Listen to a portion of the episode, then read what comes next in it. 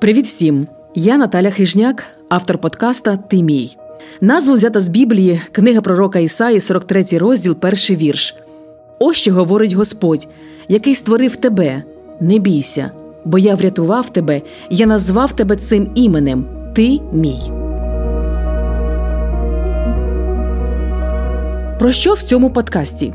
Я буду говорити з різними людьми, а також розповідати про те, як вони долають труднощі та страждання в своєму житті, де знаходять сили, щоб не зламатись та рухатись уперед. Моя ціль показати кожному, що Бог ніколи його не залишить. Господь знає ім'я кожного і в будь-яких обставинах каже: не бійся.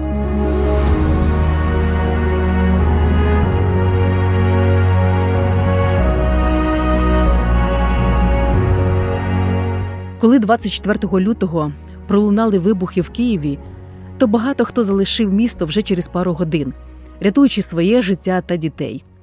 Але є категорія людей, які називають безхатченками чи бездомними. Що було з ними? Хто про них турбувався?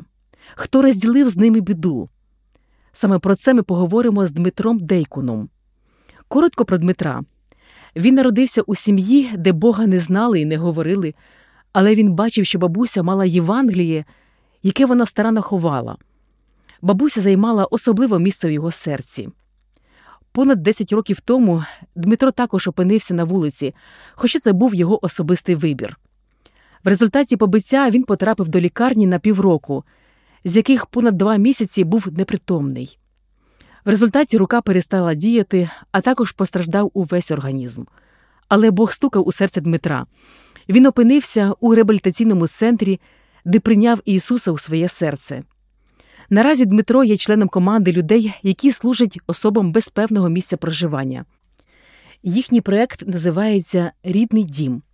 Хтось сказав: якщо вам на очі потрапила людина, яка потребує допомоги та підтримки, а всередині щось затремтіло, вітаю! У вас є серце.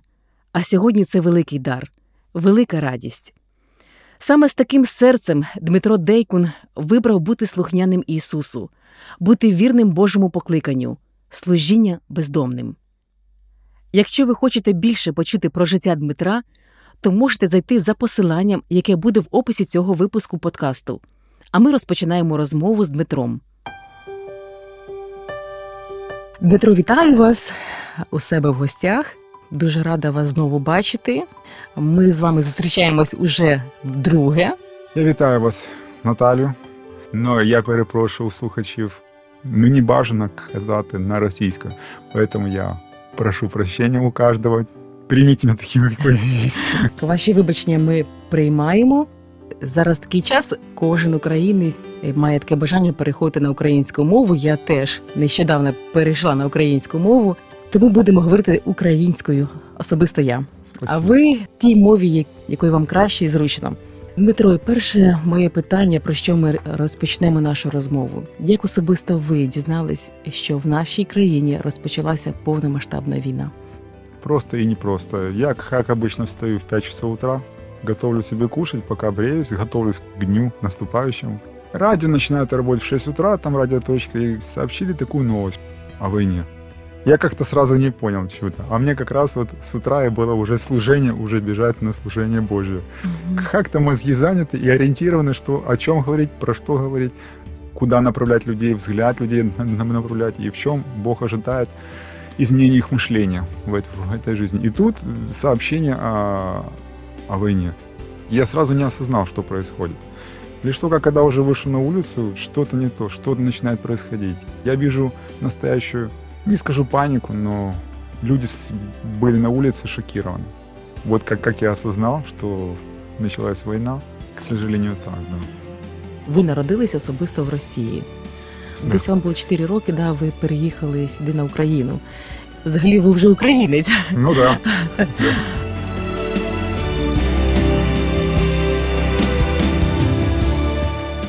Ви залишилися в Києві. У вас е, не було бажання теж, як інші багато українців, поїхати тікати з України, з Києва, особисто з Києва. Багато київлян просто масово виїжджали. Мне много куда можно ехать, есть возможность. очень много возможностей, при всем при том, что со всех сторон говорили, приезжай, мы тебя ждем. Мне говорили, если вопрос с финансами, мы обеспечим, мы покроем, мы накормим, все нормально, самое главное, встань и езжай к нам. Первая мысль у меня была, куда бы поехать, а потом вторая мысль, а, а зачем мне ехать? А для чего? А чего я боюсь? У меня не было какого-то страха, у меня не было размышления о том, что, что возможно может быть. Я понимаю также из жизни других людей, которые также остались, они тоже оставались не потому, что так надо, я остаюсь. Нет, так угодно Богу, я остаюсь. Нет. Просто не было такого желания, которое бы начинало двигать этих людей на выезд из Киева. У меня было желание остаться здесь. Вот какое-то такое уверенное, твердое слово «здесь». Также могу сказать э, о себе и про себя, и про служение, в котором нахожусь. Мне тоже, мне как-то так стало очень сильно грустно и тоскливо за тех, кто на улице, кто не имеет возможности уехать. Я просто представил э, себя на их месте, потому что я был на их месте, я понимаю, что происходит у них и что с ними. Когда они слышат взрывы, когда они слышат даже автоматные очереди, то была слышна. Очень я понимаю, что происходило в их сердце. И я захотел с ними что-то остаться. Мне захотелось вот с ними разделить это время, разделить э, их переживания и максимально, максимально, сколько возможно, святому Богу утешить, утешить их. Потому что Дух Святой для чего? Для того, чтобы утешить каждого из них. А как он решает? Через слово, через слово, через боль, через консультации, через молитву. И мы, когда, когда мы служим, мы молимся за людей, мы консультируем, мы кормим, ну и, конечно, проповедь Евангелия, конечно же. И после этого люди, многие говорят не просто спасибо, но я вижу эти слезы на глазах людей.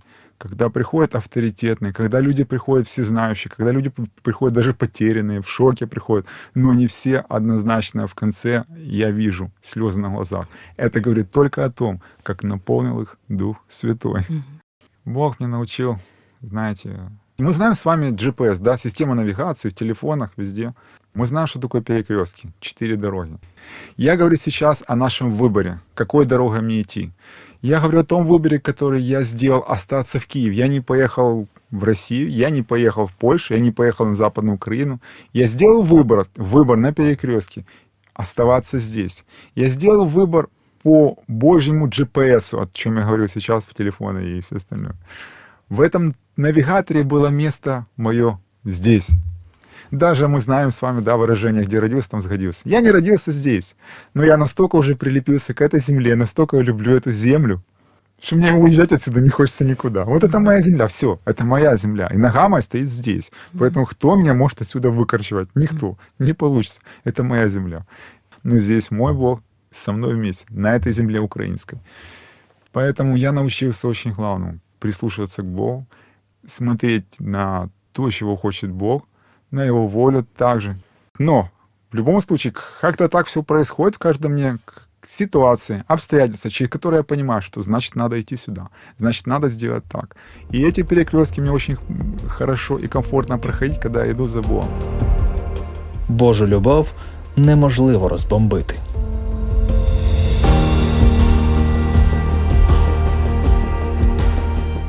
Я коли вам зателефонувала на зустрічі, і я запитала у вас, е, ви весь цей час служили цим людям? Ви сказали, звісно, і зараз їду.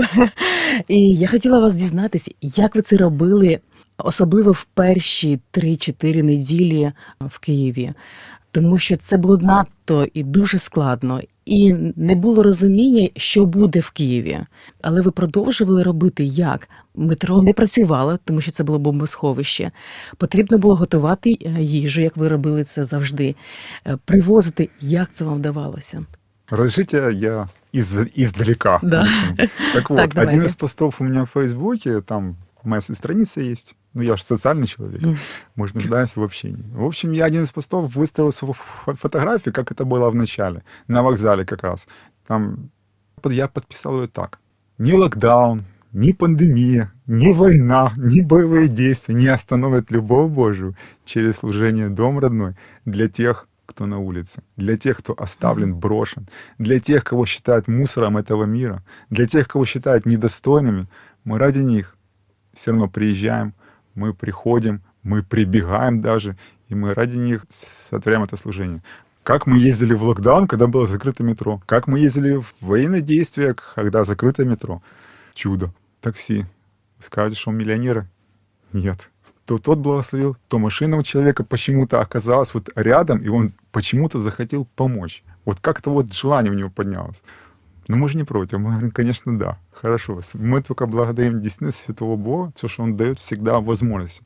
Но самое главное — наше желание. А наше желание помочь. А наше желание поехать. Наше желание накормить и душевно, и, конечно, и духовно. Потому что не хлебом единый человек, но всяким словом, исходящим из уст его. Поэтому как в то время, как, так, так, так и в это время оказывались люди рядом с нами, которые были с машинами. По поводу продуктов, это вообще интересный вопрос. Точно так же э, у нас находится репцентр на Троещине, Точно так же звонит моему лидеру, который находится там на служении Дом родной, служении реабилитации. Ему звонят, мы хотим вам передать кулечек. А там кулечек такой мешок не маленький. Потом э, есть пастыря с других городов, они точно так же приезжали специально сюда. Ну, как бы не, не специально в служении, но специально привозили гречку, как сейчас помню, а привозили ее аж из Тернополя. Привозили пшеничку, уже из Ужгорода. И вот так вот Украина, как-то так получается, вся постаралась. Мы не такие а, очень сильно особые, но мы действительно особые в том, что мы стоим на передовой среди тех, кто особенно нуждается в том же утешении, том же напутствии, в том же открытии, что есть будущее, есть выход, есть свет, что еще ничего не закончено, потому что Бог есть альфа и омега. Он начало, но и он и конец. Пока он точку не поставит, никто не поставит точку. Mm-hmm. Вот так вот чудесно, странным образом на служение Дом родной служило. Да, есть, конечно, минусы в том, что нам пришлось все равно закрыть две-три точки нам пришлось закрыть. Да, это, это да, закрыть на это время. Но мы сейчас уже в восстановлении этих мест, в восстановлении уже бездомные знают, что уже мы приезжаем, точно так же подтягиваются уже в эти места, которые мы временно тогда оставляли. Ну, такие, как Хрещатик, Подол, Юность особенно, очень нуждающиеся. Мы туда как ездили, так ездим и собираемся еще ездить. Розкажіть життя цих людей безпритульних під час війни. Чи вдалося комусь поїхати? Ті, хто залишились, де вони були, де вони перебували, взагалі їх життя? Взагалі їх життя дуже непросте, але уже на украинский перешел. Ну, все-таки периодически в служении Дом родной, периодически тоже говорю на украинском. Стараюсь, учусь. Хоть и был освобожден от украинского языка, я же с Владивостока. Но все-таки учусь сейчас. Как раз время, чтобы учиться усиленно Потому что вокруг меня все уже начинают говорить по-украински. Mm-hmm. Мы на украинской земле, поэтому, соответственно, и говорим на украинском. Они люди бездомные. Некоторые, те, кто помоложе, как обычно, на электричках, на поездах, поехали кто куда. У кого не было возможности, оставались здесь. Позакрывались э, многие места, где их э, содержали. Ну, из-за боевых действий, из-за того, что надо кормить, из-за того, что нужно, чтобы штат был, те, которые содержат их, те, которые убирают, те, которые обеспечивают охрану этих мест. Их не было. Естественно, что эти места все позакрывали. Поэтому они на улицах, кто как, находились на улицах. Как и я когда-то на личной клетке, подвалы, чердаки. Все были, опять-таки, многие забиты ими. Некоторые уехали из Киева, рядом с Киевом тоже есть дома, брошенные дома, полуразрушенные. Они также там находили какой-то приют. От, от обычного костра грелись, на обычном костре разогревали себе пищу как и мы когда-то на свалке находим пельмени в плесени. Мы отмываем плесень, мы в ковшик, мы на костер сварили себе пельмени, съели, поблагодарили Бога. Но я скажу так, как, как люди бездомные, так и те, которые с домами, у них ситуация, в принципе, в том, одинаково, что они все как будто как в шоке находятся, они как будто как в стрессе в каком-то находятся. Ты с ним разговариваешь, он как-то так смотрит мимо.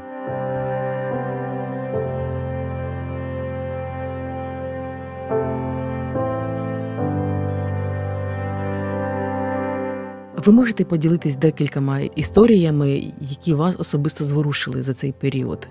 Одна история очень интересная в том, что люди ехали, забитый автомобиль, они выезжали со стороны Ирпеня, но не доезжая еще до местечка, это, этот вот трасса.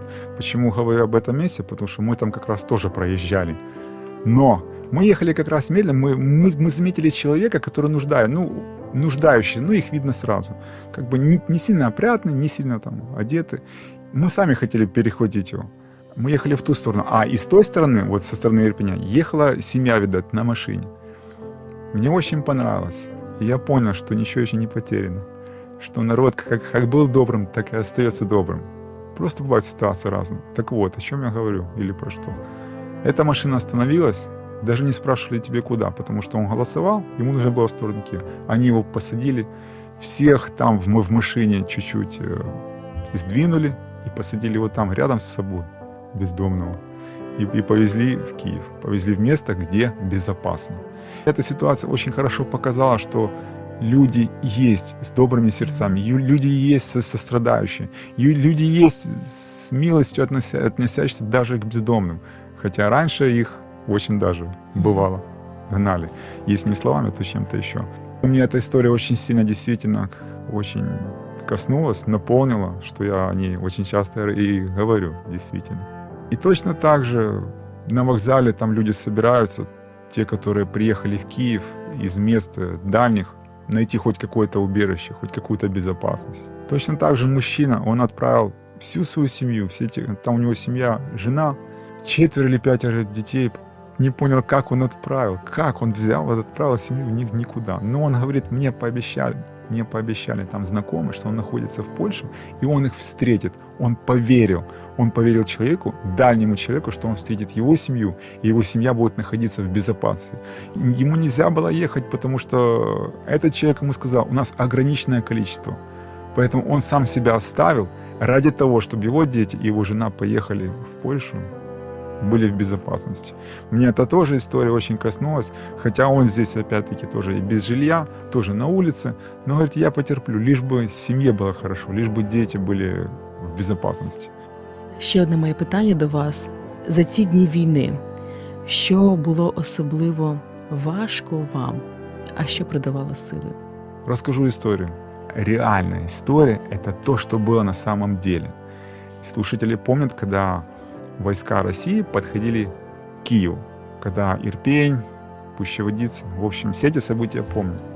Я помню, церковь, в которой я нахожусь, она как раз находится на границе. Вот, первое, куда не заходит, это наша церковь. Первое, сразу же. Вся церковь стала молитву. Дальнейшие события все помнят и все знают. Как-то странно, но почему-то все начали отходить куда-то. Не подошли вообще к Киеву даже. Потому что вся церковь стала в молитве. И поэтому я увидел здесь реальное чудо когда люди возвали к Богу, и Бог сказал, «Возовешь ко мне, я услышу тебя». Бог ждал людей, которые станут в пролом за народ свой. Бог ждал людей, когда люди объявят, когда дадут запрос Богу, почему мы против, мы против этих действий. Мы здесь собравшиеся во имя Твое, мы просим Твоей свободы и Твоей безопасности для Киева. Очень быстро ответ пришел, сразу буквально пришел, когда они начали отходить.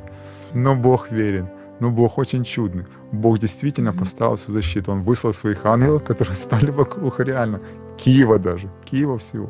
Не зашли. Ну, ми ж помним, як це було. Як особисто ви ці дні переживали? Як ви відчували Бога в ці дні? Мы с вами помним, как взрыв ретровиля, мы с вами помним Артем, я нахожусь на Подоле, живу на Подоле, возле станции метро Тарашевченко, и у меня очень хорошо слышно эти все события. Особенно, когда это происходит в 5 утра или в 4 утра. Конечно, когда есть взрыв один, второй, внутри так это очень даже...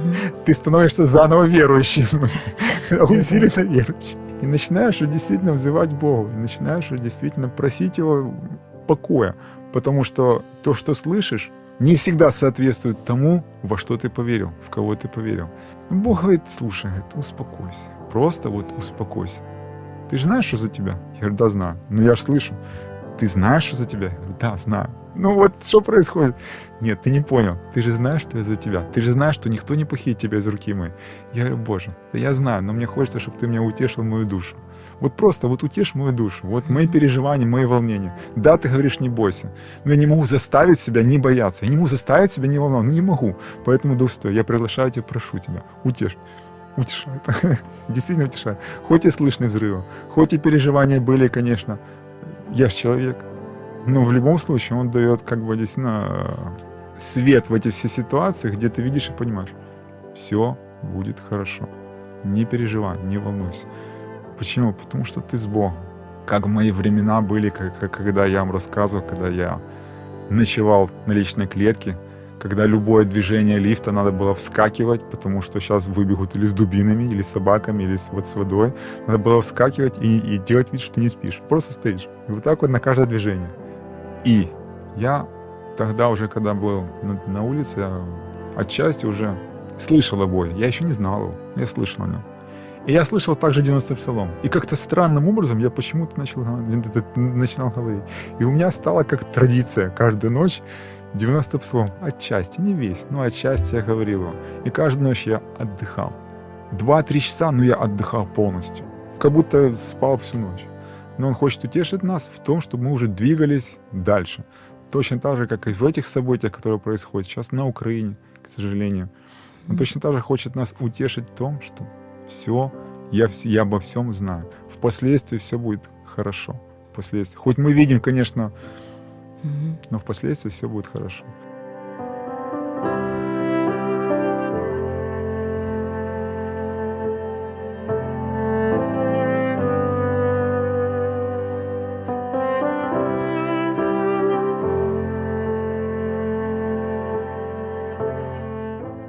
Де знаходити сили, щоб не зламатись та рухатись вперед? О, хороший тоже вопрос по поводу сломленности. Когда вижу больших людей, и они сломлены изнутри, и уже он ни жене не нужен, ни на работе, а такой здоровый, такой... Раньше, я помню, такой уверенный в себе человек был, и он сломленный стоит. Забегая, опять-таки, тоже чуть-чуть, я скажу, что люди очень часто ошибаются в том, когда надеются на людей, исходя из параметров этого человека, огромный, большой, это ничего не значит, что он большой. Я ориентируюсь всегда, насколько большое у него сердце. Насколько это сердце может вместить хотя бы одного меня, чтобы мне помочь, чтобы пройти со мной какую-то ситуацию, какое-то событие, чтобы или порадоваться со мной, или же подумать вместе, как выйти из этой ситуации. И я очень часто вижу действительно сломанных людей этими событиями, и они не видят дальше ничего. Где я черпаю свои силы? Я среди верующих. Открою тайну. Дух Святой здесь для того, чтобы помочь каждому. За нас он не будет идти, за нас он не будет жить. И я удивляюсь людям, которые говорят, если Бог надо, то пускай идет. Не, ему не надо. Не надо ему. Ему надо, чтобы ты двигался. Ему надо, чтобы ты жил. И жизнь свою прославлял Святого Бога. Поэтому весь тот, какой есть, я прославляю его через себя, через свою жизнь, через события, которые происходили в моей жизни. И сегодня мне так, так, же, так же происходит. Я точно так же прославляю его. Дякую за таке ваше підбадьорення, натхнення. Згідно з вами, що ми повинні тільки дивитися на Господа і слухати, що Він нам каже, і довіряти йому. Тоді дійсно ми не будемо зламаними і будемо знати, куди нам рухатись. Дякую, Дмитро, вам за розмову. Я могу добавить, можно? Звичайно. Я могу добавить одно. Самое главное, вы сейчас вот вы говорите, я благодарю. Вы говорите, у меня мысль одна и та же сейчас, что проблема этого времени, этих событий, проблема у людей, почему они сломлены, что они не договорил, что они очень часто, вернее, нет, неправильно, они всегда пытаются мыслить, они пытаются всегда думать, очень сильно думать, и эти мысли их приводят действительно в сломленность, действительно в безвыходность, действительно в обреченность этого дня, и с этого дня уже все, ничего не... Я вижу этих людей, к сожалению, каждый день, я с ними разговариваю, они начинают плакать, как сегодня мужчина, этот холодний молодой чоловік встретився з Ісусом і став гарячим. Ми закликаємо кожного слухача, який нас зараз слухає, щоб е, довірили своє життя Ісусу. А надія це Ісус Христос. Только одна, другого пути нет, угу. просто нет. Я уже пытался, я уже ходил по путям, по тем. Нету там выхода, нету нигде. Угу. Только в Господе Иисус Христе. В, таком, в такой ситуации, которая есть, без одной руки, хожу так не очень бодро. Но в любом случае, внутри меня уже есть наполнение. Внутри себя я чувствую самодостаточным, мужчиной. Каким я себя не чувствовал, когда я был весь целый и здоровый. Да, когда я качался, я, я думал, что я сильный. Но внутри я был слабейший из слабых. Святой Бог, наполнивший меня. Поэтому давайте прославим его своими жизнями.